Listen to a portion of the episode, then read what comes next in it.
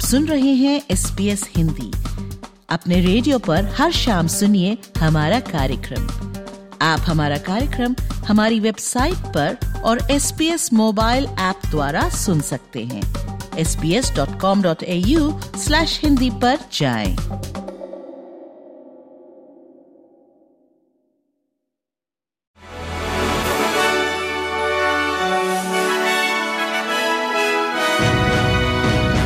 बाईस दिसंबर के लिए यह है न्यूज़ फ्लैश और मैं हूँ Anita Brar. Tropical cyclone Jasper के कारण हुई रिकॉर्ड बारिश और बाढ़ के बाद प्रधानमंत्री एंथनी एल्बनीसी ने उत्तरी क्वींसलैंड में चौसठ मिलियन डॉलर की सहायता की घोषणा की है। प्रधानमंत्री ने केन्स में प्रभावित क्षेत्र और निवासियों का दौरा किया, साथ ही लोगों से इस क्षेत्र में अपनी छुट्टियों की बुकिंग रद्द न करने का आग्रह किया। वेस्टर्न ऑस्ट्रेलिया प्रीमियर ने अग्निशामकों और आपातकालीन सेवा कर्मियों की उनके अद्भुत कार्य के लिए प्रशंसा की है। राज्य भर में जल रही कई बुश फायर्स को आपातकालीन स्तर से कम कर दिया गया है। प्रीमियर रोजर कुक का कहना है कि शुरुआती रिपोर्ट से पता चलता है कि पर्थ के पूर्व में पार्क्सविल में आग लगने से तीन संपत्तियाँ नष्ट हो गई हैं। ऑस्ट्रेलिया के सबसे बड़े not for profit health and aged care provider Saint Vincent Health का कहना है कि वो साइबर हमले का शिकार हुआ है। एक बयान में सेंट विंसेंट का कहना है कि पता चला है कि हैकर्स ने कल गुरुवार 21 दिसंबर देर रात उनके सिस्टम के नेटवर्क से डेटा चुरा लिया है। चेक गणराज्य में देश की सबसे भीषण सामूहिक गोलीबारी के बाद एक दिन का शोक घोषित किया गया है।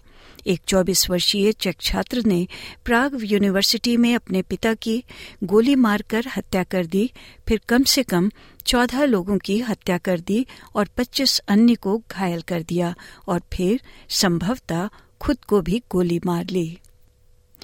प्रधानमंत्री एंथनी एल्बनीसी ने मध्य पूर्व में युद्धपोत नहीं भेजने के फैसले का बचाव किया है। चाहे लाल सागर यानी रेड सी में अंतर्राष्ट्रीय शिपिंग लेन सुरक्षित करने का अमरीकी अनुरोध है। श्री एल्बनीसी का कहना है कि अमरीकी प्रशासन उस आह्वान का सम्मान करता है जो ईरान समर्थित हौथी विद्रोहियों द्वारा पानी को अवरुद्ध करने के बाद किया गया था और उनका कहना है कि ये फिलिस्तीनियों के साथ एकजुटता में भी है। फेडरल विपक्ष ने छुट्टियों के मौसम से पहले घरेलू हिंसा जागरूकता अभियान शुरू किया है।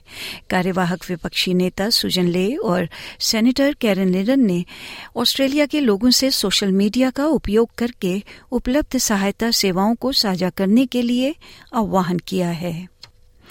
और एनडीटीवी से मिले समाचार के अनुसार ब्रिटेन के प्रतिष्ठित अखबार फाइनेंशियल टाइम्स को दिए एक इंटरव्यू में भारत के प्रधानमंत्री श्री नरेंद्र मोदी ने अमेरिका के साथ भारत के रिश्तों को लेकर कहा कि आज भारत अमेरिका संबंध पहले की तुलना में जुड़ाव के मामले में कहीं अधिक व्यापक हैं। समझ के मामले में कहीं अधिक गहरे हैं और दोस्ती के मामले में कहीं अधिक गर्मजोशी भरे हैं। इंटरव्यू में प्रधानमंत्री मोदी ने विपक्षी सांसदों के हंगामे पर कहा कि हमारे आलोचकों के अपने कोई विचार हो सकते हैं और उन्हें अपने विचार रखने की पूरी आज़ादी भी है, लेकिन आलोचना के रूप में अक्सर आरोप लगाए जाते हैं।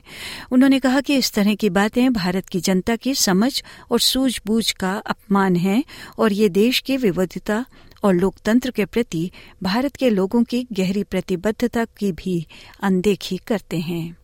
अन्य समाचारों और समुदाय के समाचारों के लिए आप हमारे फेसबुक और हमारे web page S B S dot com dot A U forward slash Hindi से जुड़े रहें। न्यूज़ फ्लैश समाप्त हुआ।